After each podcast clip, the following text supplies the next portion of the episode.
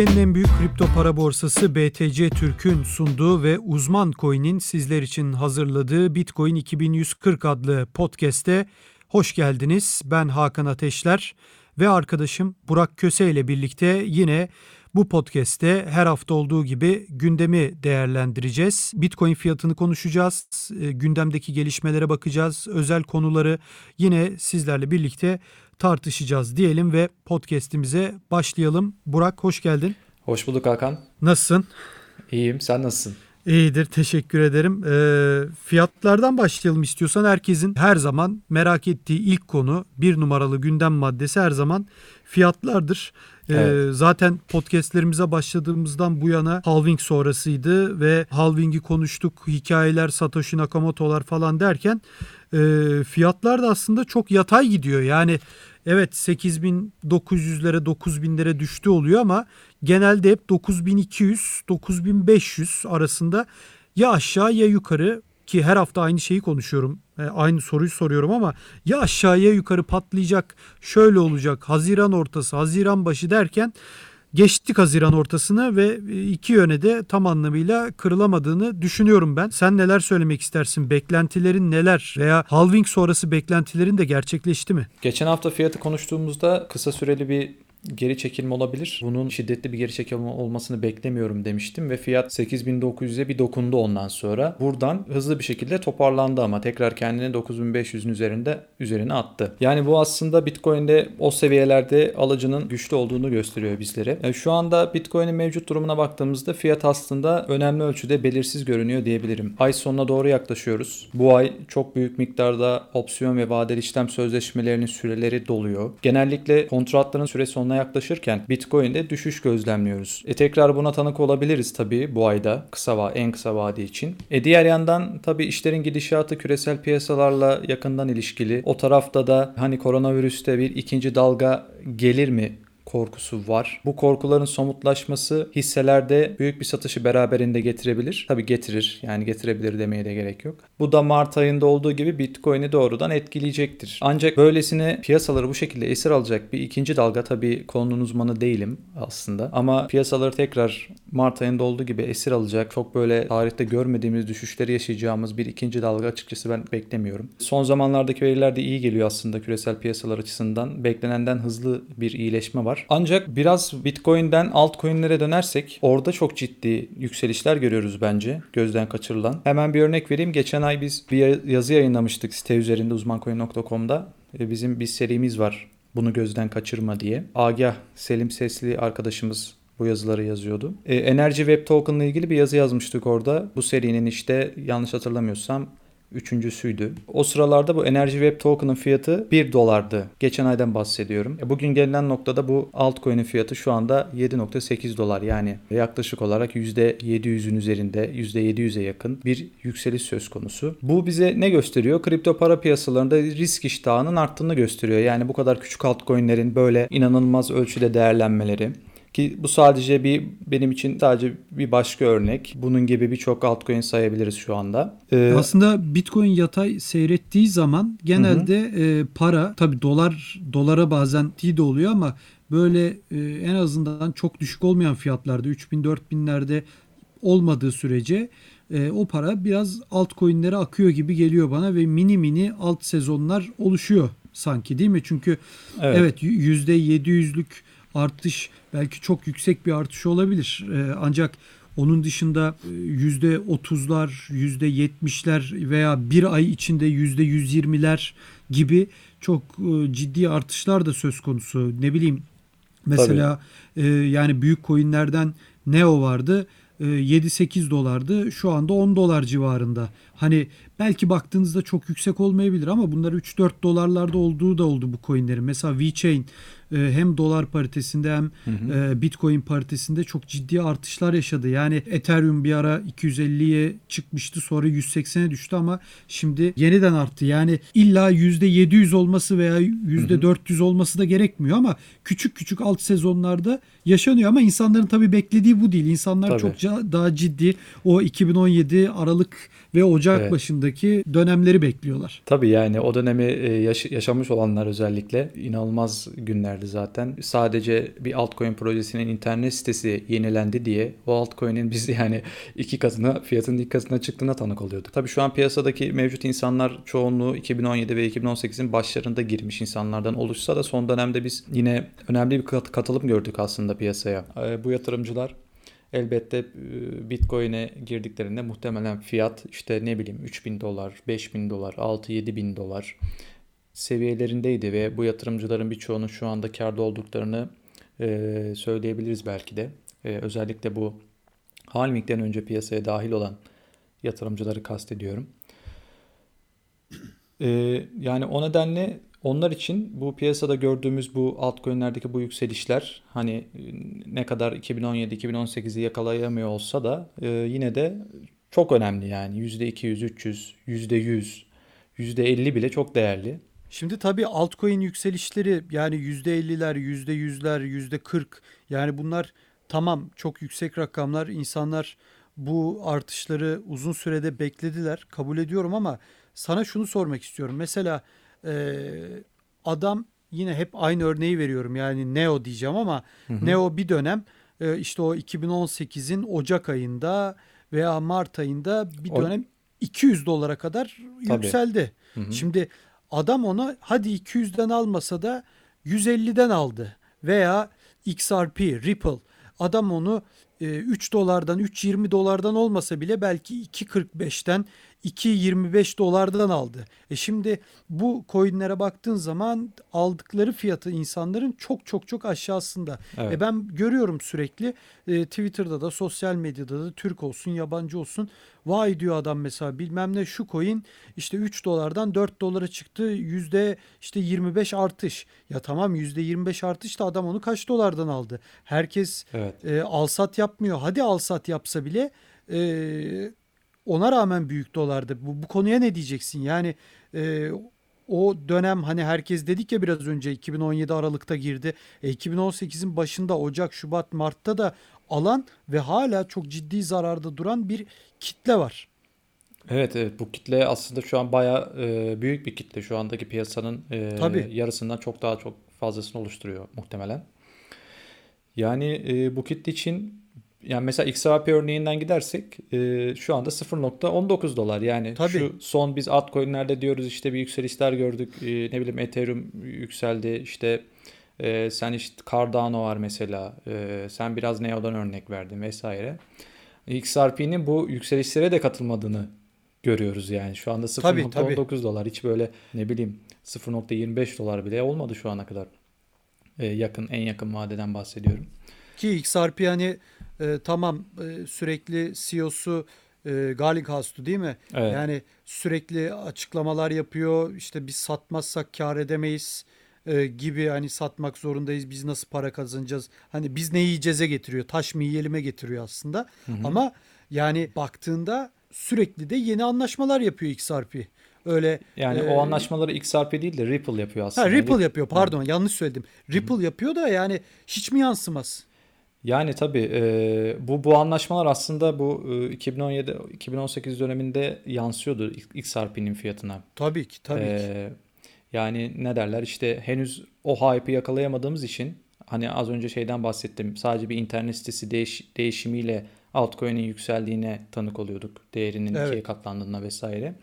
Yani piyasada henüz o hype yakalanamadığı için e, böyle önemli gelişmeler dahi XRP'nin fiyatında hiçbir etki yaratmıyor neredeyse. Yani mesela ne bileyim e, XRP'ye baktığımızda Ripple'a baktığımızda MoneyGram'la bir anlaşmaları var. Ripple'ın MoneyGram'da işte %10'luk e, bir hissesi var. Şu anda ciddi çalışmalar yapıyorlar. XRP'nin transferlerde işte Meksika, Amerika Meksika koridorunda kullanımı kullanıyorlar bizzat MoneyGram. Doğru. Yani bunlar aslında ciddi gelişmeler XRP için. E, hatta tabii, tabii. XRP'nin sürekli böyle e, ne bileyim Amerika Meksika arasında işte Avustralya ile başka büyük arasındaki koridorlarda sürekli işlem hacminin yükseldiğini de yükseldiğini de görüyoruz yani. Ya bunlar tabii XRP'nin fiyatını desteklemesi gerekirken etkisini henüz göremedik. Yani bu piyasada o de, dediğim az önce bahsettiğim hype'ı yakaladığımız zaman bence bu bu gibi e, en basit gelişmelerin bile fiyata önemli ölçüde etki ettiğini görebileceğimizi düşünüyorum. Yani burada bir parantez açayım. E, şu da oldu.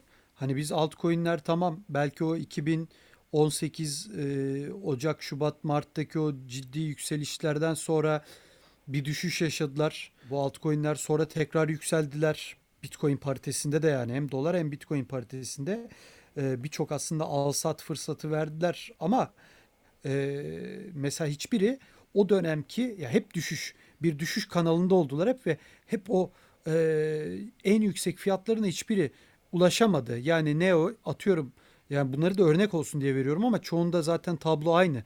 E, Neo hiçbir zaman 200 dolar olmadı. Bırak 200 dolara 50 dolar bile olmadı o dönemden sonra düştükten hı hı. sonra. Benim hatırladığım 20 dolar oldu bir ara. Geçen senenin başıydı yani 2000 18'in sonlarıydı hatta. O 20 dolar oldu. Onun dışında gitmedi. Takip ettiğim için hani örnekleri veriyorum.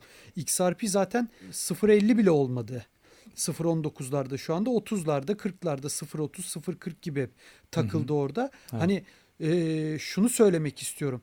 Bitcoin tam tersine kendi e, tepeden alanlara tepeden satma fırsatını tekrardan verdi. Evet. Yani hatırla 2017 Aralık'ta Bitcoin Türk Lirası bazında 77 bin TL gibiydi veya 80 bin TL gibiydi. Bir ara tekrardan o rakamlara ulaştı. O rakamı, yani sen evet. ulaştı hatta Orak, evet evet. geçti mi? Yani ulaştı diyelim. Yani çok küçük bir farkla yani, geçti muhtemelen. Ya işte dediğin gibi çok küçük bir fark olsa bile geçmiş geçmemiş aslında çok da önemli de değil. Yani oraya ulaştı ve en sonunda baktığın zaman tepeden yani 2017'de 20 bin dolardan alan insanların yeniden hani Türk lirası bazında da olsa e, tabi doların yükselmesinin de bunda etkisi var e, Türk lirası karşısında ama e, yeniden kendi paranı e, rakamsal olarak hani alış alış gücü tabii ki Türk lirasının 2017'deki haliyle şimdiki bir değil. Ama yine de rakamsal olarak 77 binden aldın. Al sana kardeşim ben Bitcoin olarak 77 bine tekrardan ulaştım istiyorsan sat fırsatını verdi Bitcoin. Altcoin'ler onun yanına bile yaklaşamadı. Evet, evet kesinlikle.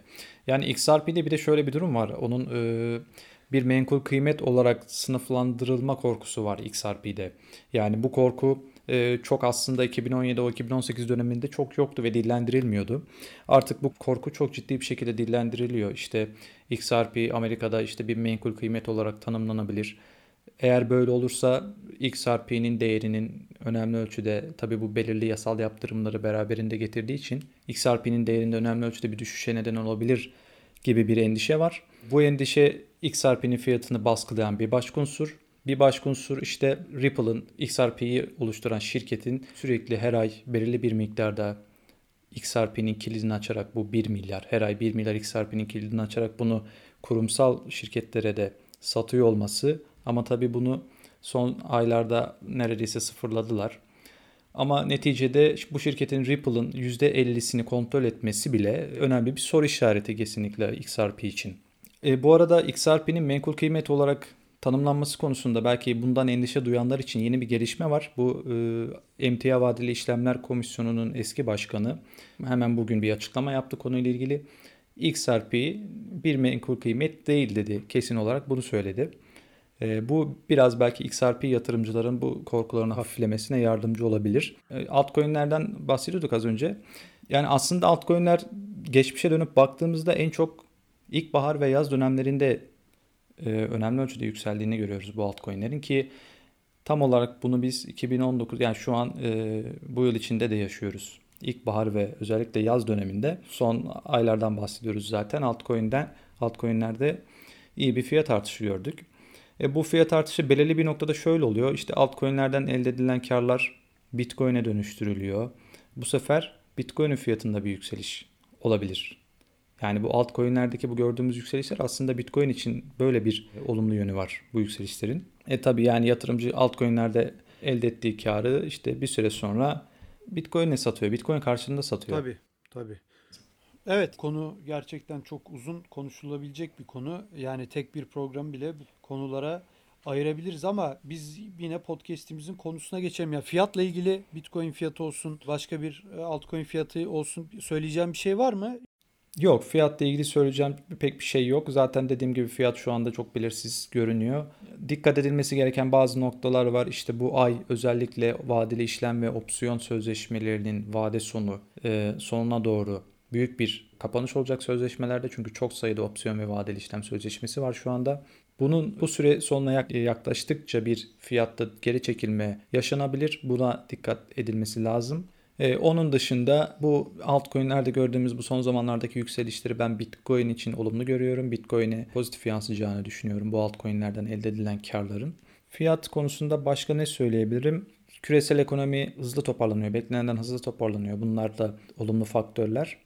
Onun dışında işte yani orta vade zaten daha önceki podcastlerde de konuşuyoruz. Bitcoin için ben olumlu görünüyor, görüyorum. İşte en kısa evet. vade için de bunları söyleyebilirim Bitcoin anlamında.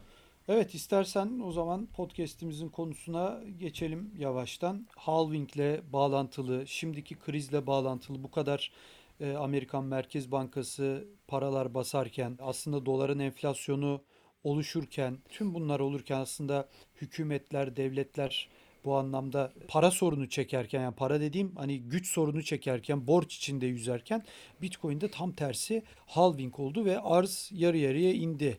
Yani enflasyon bir yerde tavan yapıyor en azından yapması bekleniyor. Diğer tarafta da iniyor. Tüm bunlara bakarken yani Bitcoin'in bu anlamdaki enflasyon karşıtı politikası ön plana çıkıyor.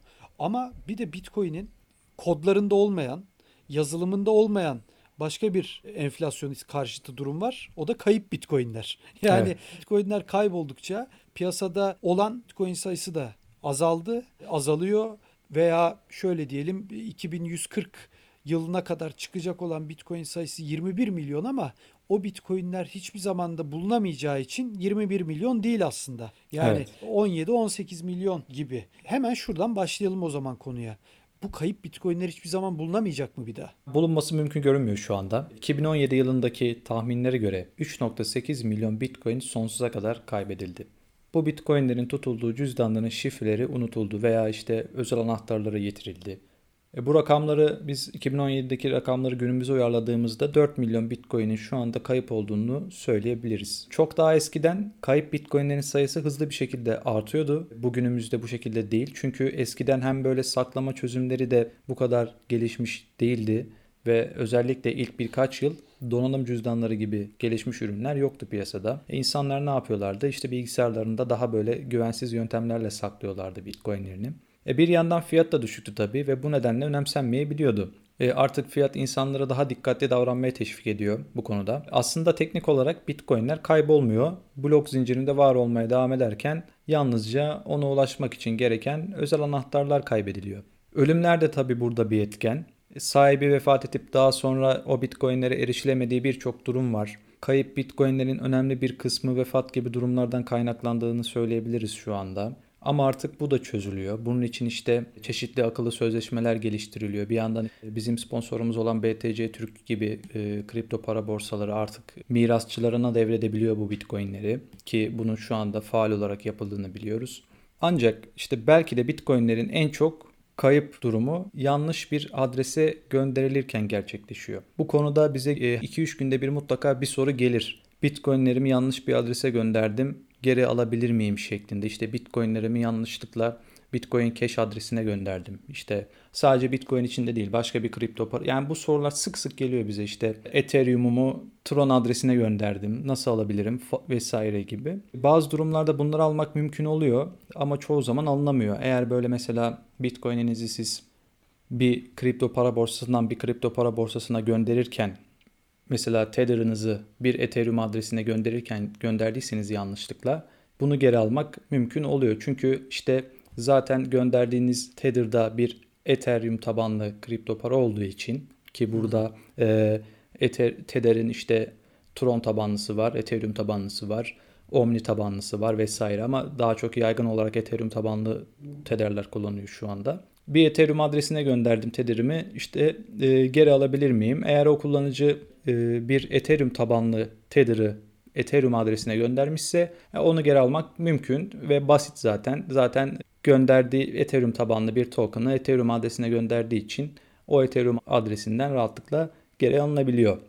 E sonra tabii bir de e, Bitcoin yakmak için Bitcoin yakmak gibi de bir durum var. Bitcoin yakmak için maksatlı olarak kullanılan adresler var.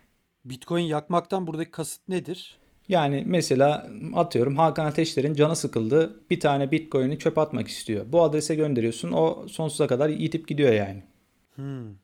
Kimin canı sıkılır böyle bir şey? Kim yapar ki? e tabi bu canın sıkıldığı için değil. Bunun muhtemelen çok başka sebepleri vardır. Harbi cid- cidden soruyorum yani ne olabilir bunun sebebi? Yani insan gelecek adına da yatırım olan bir paradan bahsediyoruz. Hani Hı hı. milyon dolarların olsa yine onu yakmazsın dersin ki bu dursun kardeşim. Doları yakarım onu yakmam Ya dersin. mesela tamam o zaman Satoshi Nakamoto'dan örnek verelim. Satoshi Nakamoto'sunuz.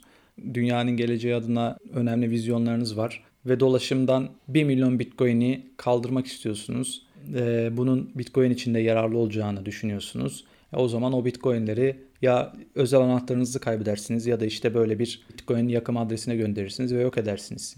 Belki böyle bir sebep olabilir yani.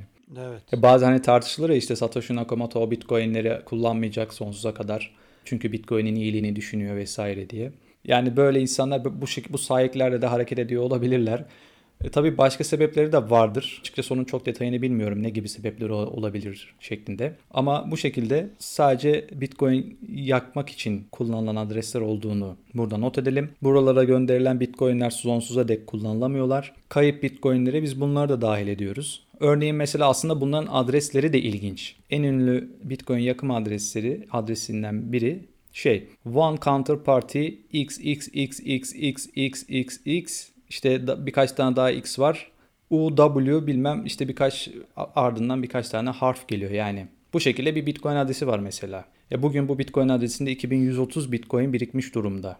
Yani buraya insanlar 2130 Bitcoin göndermişler ve bu bunlar da e, tamamen e, bu kayıp Bitcoin'lere eklenebilir. Hatta daha ilginci mesela şey var bir tane başka bir adresten söz edeyim sana. İşte one Bitcoin either adres don't send falan. Adres bildiğin don't send yazıyor adreste yani. Evet. Bu adres var mesela. Bu adreslerin özel anahtarına kimsenin erişimi yok. Kimse kontrol etmiyor bu adresleri. O nereden biliniyor yani özel anahtarına erişimi olmadığı nereden biliniyor bu adreslerin? Bilmiyorum onun teknik detayını ama bu adresleri kimsenin kontrol etmediğinden eminiz. Anladım. İlginç bir durum. Bir başka örnek daha vereyim sana. Mesela sonda böyle 3-5 tane harf var. Baştan itibaren oraya kadar 11111 diye giden bir başka adres. Mesela bu da Bitcoin yakım için kullanılan bir adres. Yani Bitcoin'lerin kaybedilmesi sahip sen de girişi girerken konuya bahsettin. Bitcoin'lerin kaybedilmesi aslında sahipleri açısından acı verici olsa da bir yandan e, Bitcoin arzının azalmasını sağlıyor ve bu olumlu bir şey. E, hep 21 milyon Bitcoin olacak, 21 milyon Bitcoin'den bahsediyoruz ama asla 21 milyon Bitcoin olmayacak dolaşımda. Yani bu gerçek. 2140 yılına kadar bunların hepsinin tamamen çıkarılması gerekiyor. Ama şöyle de bir şey var. 2030'larda biz zaten Bitcoin'lerin çok çok çok büyük bir bölümünün çıkarılmış olacağını göreceğiz zaten. Yaralanmadan e, sürekli yaralanma gerçekleştikçe. İşte 2030'larda zaten çok büyük bir bölümü Bitcoin'in e, Bitcoin'lerin çıkarılmış olacak. Artık geriye önemsiz bir miktar kalacak. E buraya giderken biz dolaşımda 21 milyon Bitcoin değil de işte bunun şu anda tamamen e, farazi konuşuyorum. 5 o zamana kadar işte 5-6 milyonu daha böyle kaybedilecek olsa 15 milyon 16 milyonluk bir Bitcoin'den söz edeceğiz büyük olasılıkla. Bu da Bitcoin için bence olumlu olacaktır. Peki şunu soracağım. Kesinlikle olumlu olacaktır ve buna bağlantılı bir soru sormak istiyorum sana. 15'te, 16'de, 10 milyon de hadi yarı yarıya bile kaybolsa kaybolmaz bence artık senin dediğin gibi teknoloji öyle bir duruma geldi ve Bitcoin değerlendir ki insanlar Hı hı. yani çok iyi bakıyorlar. Bu arada e, sözünü Evet. unutma. Bu, e, gerek programın devamında zaten kaybetmemek için neler yapabilirsiniz? Özellikle yeni girenler nelere dikkat etmeliler? Bunlarla ilgili de birkaç bir şey söyleyeceğim. Onları da mutlaka dinlesinler merak eden olursa. Şu anda hani borsalarda mı tutmak lazım, cüzdana mı almak lazım, cüzdandan kasıt nedir? Hani online cüzdanlar da var, e, telefona yükleyebildiğimiz harici cüzdanlar da var. Hepsini konuşacağız. Hemen şunu soracağım çok kısa e, o konuya geçmeden önce. Sanki yavaş yavaş da tüm bunlara baktığımızda sayısı da azaldıkça Bitcoin'in ve değeri de arttıkça sanki artık işte Starbucks'a gidelim veya başka bir yere gidelim de Bitcoin'de bir kahve alalım politikası mı diyeyim veya hayali mi hiçbir zaman gerçek olmayacakmış gibi geliyor. Yani bu kadar dijital altın dediğimiz bir Hı hı. e, varlıkla ve insanlar şu anda bile yani bırak geleceği ya 10 sene sonrasını 20 sene sonrasını da bırakalım. Yani şu anda bile ben harcamam Bitcoin'imle kahve almam yani. Evet. Harcamam Bitcoin'imi niye harcayayım? İleride e, 4 katı, 5 katı, 10 katı belki 20 katı olmasını beklediğim bir değerle ben neden kahve alayım ki? Ya sanki o hayalden de yavaş yavaş uzaklaşıyor gibiyiz. Yani aslında senin gibi düşünen çok sayıda insan var gerçekten. E, haklı da olabilirler. Ama ben onu görmek istiyorum ya. Yani Bitcoin'le gerçekten o efsaneyi gerçekleştirmek istiyorum yani. Bir gün böyle buradan çıkıp ne bileyim işte Şişli'de Cevahir önündeki Starbucks'a gidip oradan Bitcoin'le ödeme yapıp işte kendime bir kahve almayı gerçekten isterim. Yani, yani bunu belki sonrasında devam ettir ettirmeyebilirim ama onu bir görmek istiyorum. Yani Satoshi ile olabilir işte Hı-hı. Satoshi dediğimiz değil mi rakamlarla o 100 milyonda biriyle de, o sistem oturursa insanlar hani o hayal ettiğimiz sistem hepimizin hep konuştuğu e, herkesin Satoshi ile işte Lightning Network bir gün onda konuşuruz. Yani e, bu teknoloji devreye girerse belki dediğin olur tabii. Yani bununla ilgili aslında bu benim dediğim çok uzak bir zamanda değil. E, 2020 içinde bunun e, ilk somut örneğini göreceğiz bu e, Starbucks'tan Bitcoin ile kahve alma meselesinin e, Baktın çalışması var. Baktın Starbucks'la bir anlaşması var. E, şu anda bu uygulama için e, bir tüketici uygulaması üzerinde çalışıyor. Bu Bak dediğimiz öyle basit bir şirket değil zaten. Dünyanın en büyük borsası New York borsasının ana şirketi var ICA. Bunun yürüttüğü, işlettiği bir tane platformdan bahsediyoruz. Bunun bir tüketici uygulaması var. Bu e, Bitcoin'i günlük yaşamda harcamayı kolaylaştırmayı hedefliyorlar. İşte sadece bir mobil uygulamaya yüklüyorsunuz Bitcoin'inizi ve onunla gidip işte ne istiyorsanız alıyorsunuz. Starbucks'ta da şöyle bir anlaşma yaptılar onlar. Starbucks Bank'tan belirli bir miktar hisse karşılığında ki bu e, az bir hisse değil. Hiçbir yatırım yapmadan nakit olarak sadece işte o uygulamanın Starbucks mağazalarında kullanılmasına izin vermesi için Bank'tan önemli miktarda hisse aldı Starbucks. 2020'de tabii önce muhtemelen bunu Amerika'da göreceğiz. Türkiye'ye 2021'de gelebilir. 2022'de gelebilir bilmiyorum. Starbucks'a girip Bitcoin ile kahve alabileceğiz. Yani bu olacak. Bak tabii bunun e, en böyle göze çarpan çalışması birçok çalışma var. E, Bitcoin'i günlük yaşamda harcamayı kolaylaştıracak olan. Bununla ilgili önemli gelişmeler göreceğiz ve Bitcoin ile kahve alma, alma hayalimiz artık gerçek olacak gibi görünüyor. Yani tabii teknolojik açıdan bir itirazım yok ama hani eğer bu kadar değerlenmesi de söz konusu olursa evet. insanların artık ne kadarını bunu feda eder e, bilmiyorum. Yani belki, sadece belki şöyle bir şey olabilir. Artık e, Bitcoin'in de böyle altın gibi yukarı aşağı hareketlerinin yavaş olduğu döneme geldiğimizde insanlar belki ondan sonra Bitcoin'i bozdurmayı belki düşünebilirler. Bitcoin'e bir şeyler almayı falan. O, o, onun için zaten ben hani birkaç sene sonrasını hı hı. hani bir süre sonrası söyledim. Yoksa teknolojik açıdan belki hani yarın öbür gün bile bu teknoloji evet. kurulabilir ve alabilirsin. Hani ben bütün dünyanın bu anlamda hani adaptasyonu hı hı. için söylemiştim. Çünkü evet mesela altını nasıl insanlar günlük yaşamda harcayamıyorlar şu anda. Tabii. Ee, gidip böyle bakkaldan, marketten altın uzatarak bir şey alamadığın alamıyorsun ama Bitcoin artık dijital olduğu için onunla alabilirsin. Ee, o nedenle Bitcoin insanlar tabi illaki sürekli olarak Bitcoin'i bozdurmak istemeyen önemli bir kitle olacaktır.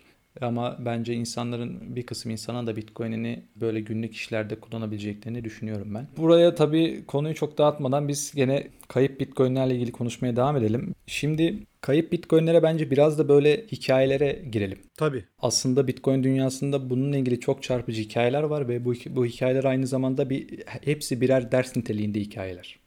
Mesela kayıp bitcoinler söz konusu olduğunda tarihteki en çarpıcı örnek İngiltere'de şey e, Birleşik Krallık'ta yaşayan bir IT çalışanı olan James Howells. Bu adamın başına gelenler gerçekten çok böyle çarpıcı. 2010-2009 yılında kişisel dizüstü bilgisayarında Bitcoin madenciliğinde başlıyor. 2013'te Bitcoin'lerini sakladığı diski alarak kalan parçaları eBay'de satışa sunuyor. Ancak aynı yıl evini temizlerken yanlışlıkla bu bilgisayardan çıkarıp kenara sakladığı diski çöpe atıyor ve bu çöp dönüyor dolaşıyor gidiyor Galler'de bir çöp sahasına götürülüyor. Bu diskin içinde ne kadar bitcoin var? 7500. Of. O 7500 bitcoin'in üzerine 4 yıl boyunca çöp dökülmeye devam ediliyor o alanda. Sonra tabii aklı sonra geliyor başına ve belediye ile görüşmeye gidip çöpü aramayı, diski bulmayı ve bitcoinlerden belirli bir pay vermeyi teklif ediyor belediyeye. Bir dakika burada şunu soracağım. Aklı başına geliyor dedin ama yani 4 sene sonra mı fark ediyor onu kaybettiğini? Tabii yani, yani bitcoinler bu kadar konuşulup değerlenmeye başladığında arama güdüsü o zaman belki canlanıyordur. Yani hadi ne bileyim. E... Yo o da aklını başına o zaman gelmesi demek ama hani tamam 2017'de çok ekstra konuşuldu Bitcoin fiyatı ama hani 2014, 2015, 16 yani o 4 sene içinde de volatilite anlamında fena değil de hiç mi aklına gelmemişti 2017'de? Biraz geç olmuş sanki onu sormak istedim. Evet evet. Tabii 2017'de mi aramaya başlıyor bilmiyoruz yani e, 2013'te kaybediyor tabii tabii 2017'de aramaya başlıyor aynen. Sonra işte belediyeyle görüşmeye gidip çöp aramayı dedik teklif ediyor pay vermeyi teklif ediyor. Ancak işte belediye çöplerde böyle bir aramanın çevresel etkisinin büyük olacağını söylüyor kendisine. Her yıl işte bu alana 50 bin ton atık aktarılıyor. O dönem işte yaklaşık orada 350 bin atık bulunduğu söyleniyor. Tabii sonra sızıntı suyu ve gazların çevreye kötü etki yaratacağı böyle bir çalışma yapılırsa, disk kurtarılsa bile uzun süre ağır ve zehirli atıklara maruz kaldığı için çalışmayabileceği söyleniyor ki muhtemelen çalışmayacaktır. O kadar o o kadar çöpün içinde uzun süre kalan bir diskin artık o e, sızıntının içinde çalış, çalışmayacağı büyük olasılık. Bu diskin büyüklüğü ne kadar? Yani yani onunla ilgili herhangi kaynaklarda bir şey yazmıyor. Bilmiyorum yani bir tam olarak USB, ne kadar olduğunu. Hani onlar genelde o dönem bir USB büyüklüğünde miydi yoksa hani eskiden bildiğimiz o bilgisayar hard disk öyle bir elimiz büyüklüğü ama tabii ne kadar büyük olacak değil mi? Öyle gözle de çok. Tabii yani e, laptoptan bahsediyoruz. Muhtemelen ufak evet. bir şeydir.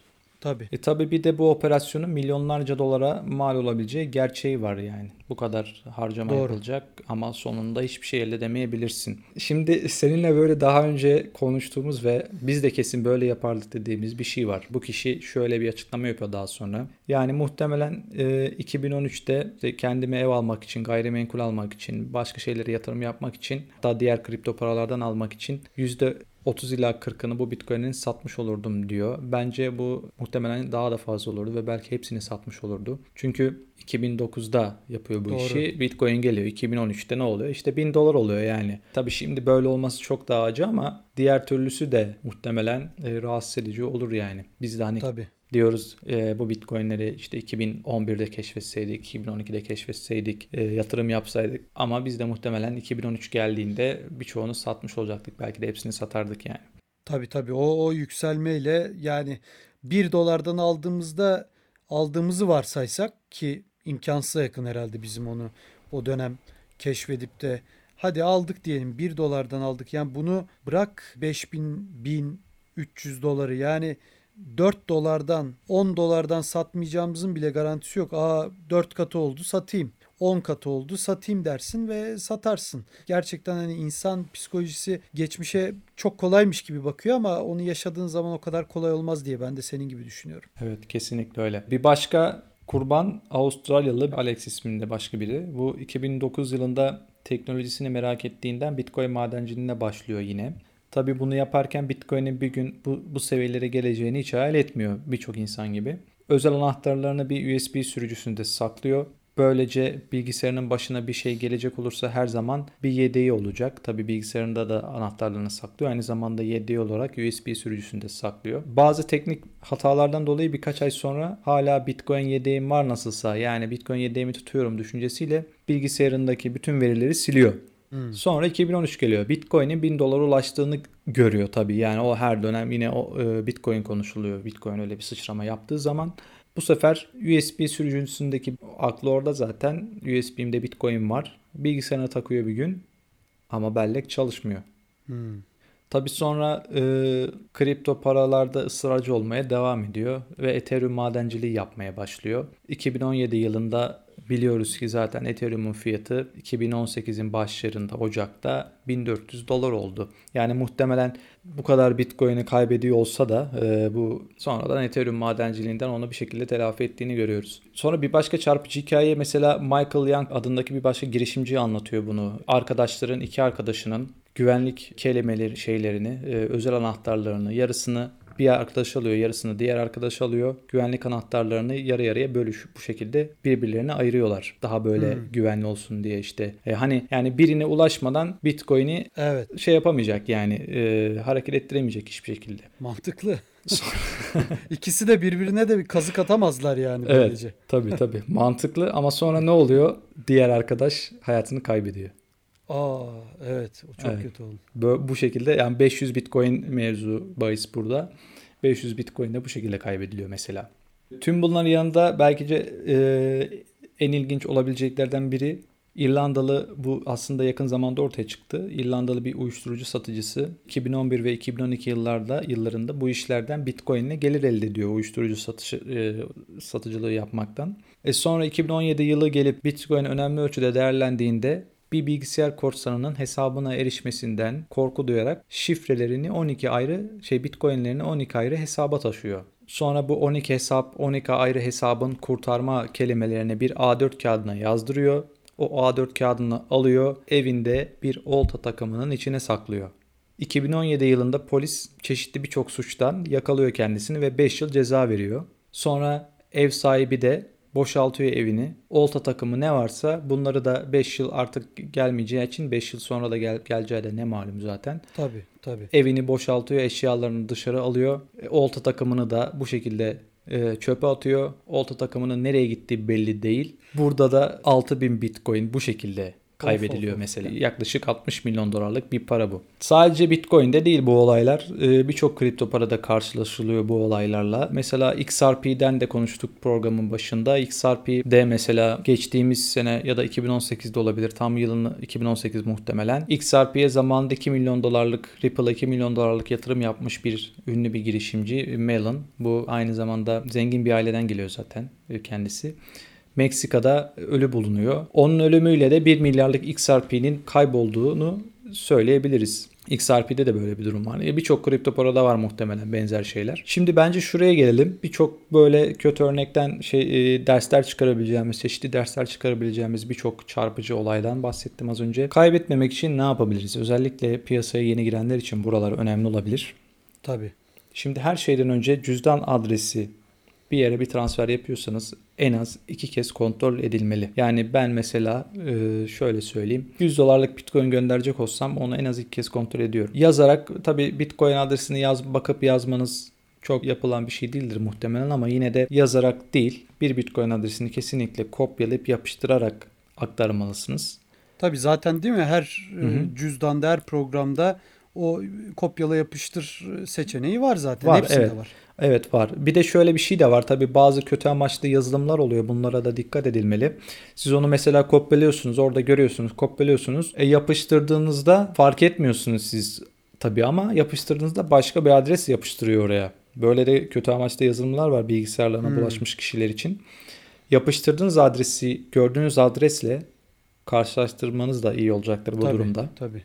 Ben hep mesela ilk 4 harf ya da rakam neyse ve son 4-5 rakamına hep bakıyorum yani aynı mı Hı hı, diye. tabii. Ya mutlaka hatta son 4 baş 4 diyorum ama daha da fazla yani sonuna kadar şöyle bir bakıyorum ha evet artık aynı dediğim anda gönderiyorum. Şu da yapılabilir. Kaç altcoin'i benim cüzdana yüklerken sen ilk başta 10-15 dolarlık kısmını yollamıştın. hı. Bakalım gidiyor mu çalışıyor mu biz doğru mu yapıyoruz gibi. Ondan sonra parça parça yollamıştık hani Evet. hata olmasın Hı diye. hı, tabii. Ya o da yapılabilir açıkçası. Tabii o da bir zaten- kontrol mekanizması. Tabii zaten bu bu bu da yapılmalı yani bunu da mutlaka e, insanlar göz önünde bulundurmalı ve yaparlarsa olasılığı daha da aza indirmiş olurlar. Bunu bireysel olarak biz de yapıyoruz ama yani bunu koca koca şirketler, borsalar bir yerden bir yere transfer ederken de böyle yapıyorlar aslında. Önce bir miktar gönderiyorlar. Geçerse karşı tarafa adres de doğru, her şey doğru. O zaman geri kalan hepsini de ikinci bir transferle iletiyorlar. Evet. Peki şunu soracağım sana. Borsada mı tutmak daha iyidir? Cüzdanda mı tutmak daha iyidir? Tabii cüzdanın Hı hı. yani benim telefonda da kendi cüzdanım var. Tamamen online çevrim içi bir cüzdan. Ee, Normal harici cüzdanım da var. E, Hangisi? Şimdi bir tarafta dediğin gibi biraz önce hikayeleri anlattın. Çok acıklı hikayeler. Diğer tarafta kaybolma ihtimali yok borsada tuttuğun zaman. Ama öbür türlü şifrelerini kaybettiğin anda da gidiyor bütün coinler. Yani Evet. Borsada tuttuğun zaman borsanın güvencesi altında oluyor biraz. Yani banka gibi öyle değil. Evet. Ama tabii borsada battı mı, kaçtı mı artık ne olursa olsun gidebilir açıkçası. Yani burada bence e, anahtar mesele mesela Türk anlatırken bile benim kafam karıştı düşün. Yani insanlar tam Yani- anlatamadım yani. Mesela Türk kullanıcılar için şöyle Türk kullanıcılar için bence eğer hani bu teknik işlerle çok uğraşmak istemiyorlarsa ne bileyim cüzdandır, donanım cüzdanıdır işte başka aslında çok zor şeyler değil. Ee, Biraz e, çok az kafa patlatarak hepsini öğrenebilirler. Hadi diyelim bununla da e, uğraşmak istemiyor olabilir insanlar. E, bu sefer e, bence Türkiye'de yasal olarak mevcut işte şirket adresi belli, işte yasal temsilcileri belli, şeffaf kripto para borsaları bunların sayıları zaten çok kısıtlı. Buralarda saklamayı tercih edebilirler. Bu da bir yöntem, bu da bir şey e, tercih edilebilir. Ama tabii bu borsaların kendileri de öncelikle kullanıcının bitcoinlerini kendisinin saklamasını istiyorlar. Tabii bunu tercih etmek istemeyecekler için de böyle dediğim gibi yasal açıdan şeffaf olanlar, karşısında iyi bir yasal yaptırım gücü olan ülkelerde bulunan borsalarda saklayabilirler veya işte Türk kullanıcılar için Türkiye'deki borsalarda saklamaları çok daha iyi olabilir. Çünkü aksi bir durumda o bitcoinlerin başına bir şey gel, geldiği durumda karşılarında işte Türkiye'de bu hukuki işleri yürütmeleri daha kolay olacaktır. Tabii ki. Ee, bunu yurt dışında yapmak isterlerse mesela ne bileyim Amerika'da bir kayıtlı borsada bitcoin saklayıp orada hukuki e, bir takım işler yürütmek gerektiğinde bunun maliyeti çok büyük oluyor. Bu sefer maliyeti o bit kurtarılacak bitcoinlerin değerini aşabiliyor. Yani böyle durumlar için Türkiye'deki borsalarda saklamak daha verimli olabilir. Sonra tabii az önce adresleri kopyalayıp yapıştırarak aktarmaktan bahsettik ama en iyisi bunların tabii ki QR kodu direkt okutmak. Bu her platformda mümkün değil ama artık yavaş yavaş birçoğunda var. Doğrudan QR kodla adresi alırsanız bu muhtemelen en güvenli yöntem olacaktır bu adreslerde yapılacak yanlışlarla ilgili. Şimdi bir başka mevzu vefatlardan bahsettik. E, vefatlar sonucunda bitcoinler kaybediliyor. O bitcoinlere bir daha erişilemiyor. En yakındakiyle yani en yakındakiniz kimse size böyle en çok güvendiğiniz insan bu bir anneniz olur, eşiniz olur, ne bileyim belki çok güvendiğiniz bir arkadaşınız olur. Özel anahtarı paylaşabilirsiniz. Bu sayede işte sizin belki başınıza bir şey gelirse o bitcoinlerin mirasçılarınıza aktarılması mümkün olur. Böyle bir önlem alabilirsiniz kayıp bitcoinler için. Bir de tabii kağıt cüzdan konusu var. Kağıt cüzdan konusu aslında ben bu kağıt cüzdana girmelerini pek insanların tavsiye etmiyorum. Çünkü yani sonuçta kağıt yani bu ve biraz da teknik bilgi gerektiriyor o kağıt cüzdan. O kağıt kağıdın başına tabii her şey gelebilir. E, o açıdan güvenli güvenli değil üzerindeki baskı mürekkep bile silinebilir zamanla. Şimdi hani hepimiz sonuçta Bitcoin cüzdanı kullanıyoruz bir şekilde. E, Mobil cüzdan kullanıyoruz, işte donanım cüzdanı kullanıyoruz ve bunların buraya Bitcoin cüzdanı kullanmaya başlarken bize bir kurtarma kelimeleri veriyorlar. Bu genellikle 24 kelimeden oluşuyor. 12 kelimeden oluşanları da var. Bizim Bitcoin'in sigortası eğer cüzdanda saklıyorsak bu kurtarma kelimeleri oluyor. Bu kurtarma kelimeleri ne yapıyoruz? İşte kağıda yazıyoruz muhtemelen ne bileyim ya da işte kağıttan biraz daha kalın olan kartona yazıyoruz. Genelde bu şekilde yapılıyor. Şimdi mümkünse bu e, kurtarma kelimelerini çelikten yapılmış şeyler var. Sırf böyle kurtarma kelimeleri saklamak için çelikten yapılmış ürünler var. Çelik tabakalar. Bunun üstüne kurtarma kelimeleri lazerle yazılıyor. Lazerle yazılanlar var. Tabi bunu siz e, sipariş ediyorsunuz. Siz kendiniz yazıyorsunuz. Sizden başka birisi yazmıyor tabii. Bir de e, sadece böyle çelik harflerle beraber gelenleri var. Bu çelik harflerle gelen çelik tabakaları da siz işte harfle, harfleri kullanarak kelimeleri oraya yazıyorsunuz. Böyle bir şey kullanılabilir. Eğer bu kullanılırsa hem böyle ne bileyim sel basmaları olur. Yaşadığınız ortamının başına ne geleceğini bilemezsiniz. Yangın olur, deprem olur. Bunlar gibi durumlar için mesela bu çelik tabakaları kullanabilirsiniz. Ve bence kullanılmalı da. E, Türkiye'de dünyada da çok yaygın değil bunlar. Çok çok e, tercih edilmeyen, edilmeyen şeyler. Genelde işte bu kurtarma kelimeleri kağıtlara yazılıyor ve öyle saklanıyorlar. Yani bunları bence çelikten ürünlere kaydedebilirsek, buraya yazabilirsek o muhtemelen daha en etkili ga- olur. En garantisi oluyor neredeyse değil Tabii, mi yani? evet, evet. E, ama şu da var. Tabii yani ne kadar paran olacak da Bitcoin'in olacak da böyle bir koruma düzenine geçeceksin yani. Herhalde Evet. bunlar çok daha fazla büyük şirketler için değil mi? Fazla elinde Bitcoin tutan Yo e, aslında şirketler için genelde ya onlar Hı hı. tercih ediyordur. Onlar için değil hepimiz için. onlar için sana onlar için çok daha böyle acayip yöntemler var yani. Onlardan da belki bahsederiz sonraki şeylerde, bölümlerde. Neler neler var ya. İnsanın böyle e, artık akla hayali durur noktaya geliyor. Mesela Kuzey Kutbu'nda vardı değil mi bir ara? o var evet Kuzey Kutbu'nda var. O Yerin şey, dibine e, maden ocaklarına indirmişlerdi zannediyorum. Bir Ha, o bit, bit, Bitcoin kodunu orada saklıyorlar. Bu bir Microsoft ve GitHub'la ilgili bir şey o. Ama benim bahsettiğim mesela böyle kurumsal büyük şirketlere hizmet veren bir şirket var ve bunlar Bitcoin'leri böyle ARP'lerin altında İsviçre ARP'lerinin altında bir böyle 2. Dünya Savaşı'ndan kalma askeri bir Doğru. sığınak var. Doğru hatırladım şimdi evet. Bu sığınağın içinde böyle o kadar çelik kapılardan geçiyorsunuz işte öteki açılıyor bir iki kapanıyor falan filan. En sonunda bir odaya ulaşıyorsunuz. O odada çevrim, çevrim dışı olarak saklanıyor. Yani böyle acayip yöntemler var. Ki bunun e, bu sadece bir örnek. Dünyanın birçok yerinde böyle oluşumlar olduğunu söyleniyor. Yani büyük şirketler sakladığı zaman işte büyük bitcoin sahipleri bu şekilde saklıyorlar genelde. Ama bizim için orta ölçekli, küçük ölçekli yatırımcılar için böyle çözümler daha garanti, en erişilebilir ve garanti çözümler.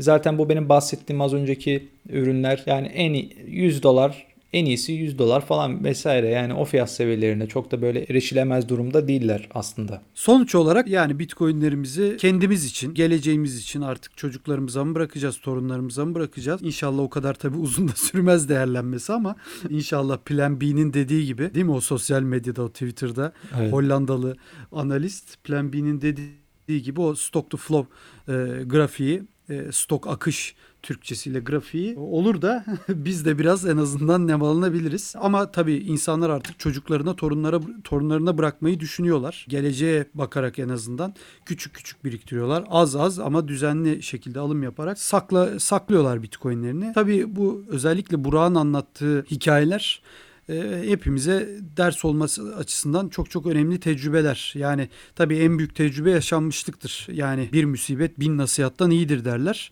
E, Umarım hem biz e, hem programı dinleyenler bu tecrübeyi yaşayarak anlamak zorunda kalmazlar. Kalmayız. Ama tabii ki artık teknoloji de ilerledi. Belki ileride çok daha garanti durumlar olacaktır. Çok daha işte bugünün nasıl Türkiye'de de dünyada da dev bankalar varsa işte bizde de birçok banka var. Avrupalı ülkelerde başka şirketlerde ortak bu bankalara yani öyle iki günde kapanıp gitmeleri, iki günde batmaları, kaçmaları işte değil mi 90'lı yıllarda vardı. 90'ların başında vardı. Yani biz çocukken işte şu kadar faiz veriyoruz, bu kadar faiz veriyoruz. Binlerce insan, on binlerce insan mağdur olmuştu. Öyle artık nasıl o tür bankaların kaçması, yok olması bilinen büyük bankaların artık dünya şirketleri, devlerinin ortak olduğu bankaların kaçması zorsa belki 3 sene sonra, 5 sene sonra, 10 sene sonra bugünkü dev kripto şirketlerinden bahsedeceğiz. Türkiye'deki şirketlerin de bunlardan biri olmayacağının e, olmayacağı ne malum. Yani o zaman da belki e, bu tür cüzdanlar yerine e, o kripto para borsalarında tutmak çok daha güvenli olacaktır. Yani bu kadar saklama zorluğuna da girmeye gerek kalmayabilir. Bilemiyorum yani ama teknoloji her anlamda bu şekilde hepimize yardımcı olmaya çalışıyor. Ama Burak'ın anlattığı da çok önemli. O kelimeleri kaybetmemek lazım. Burak son olarak şunu da söyleyeyim. Telefonunuza da kaydetmeyin diyorlar. Tabii. Yani o evet. kadar tehlikeli mi o iş?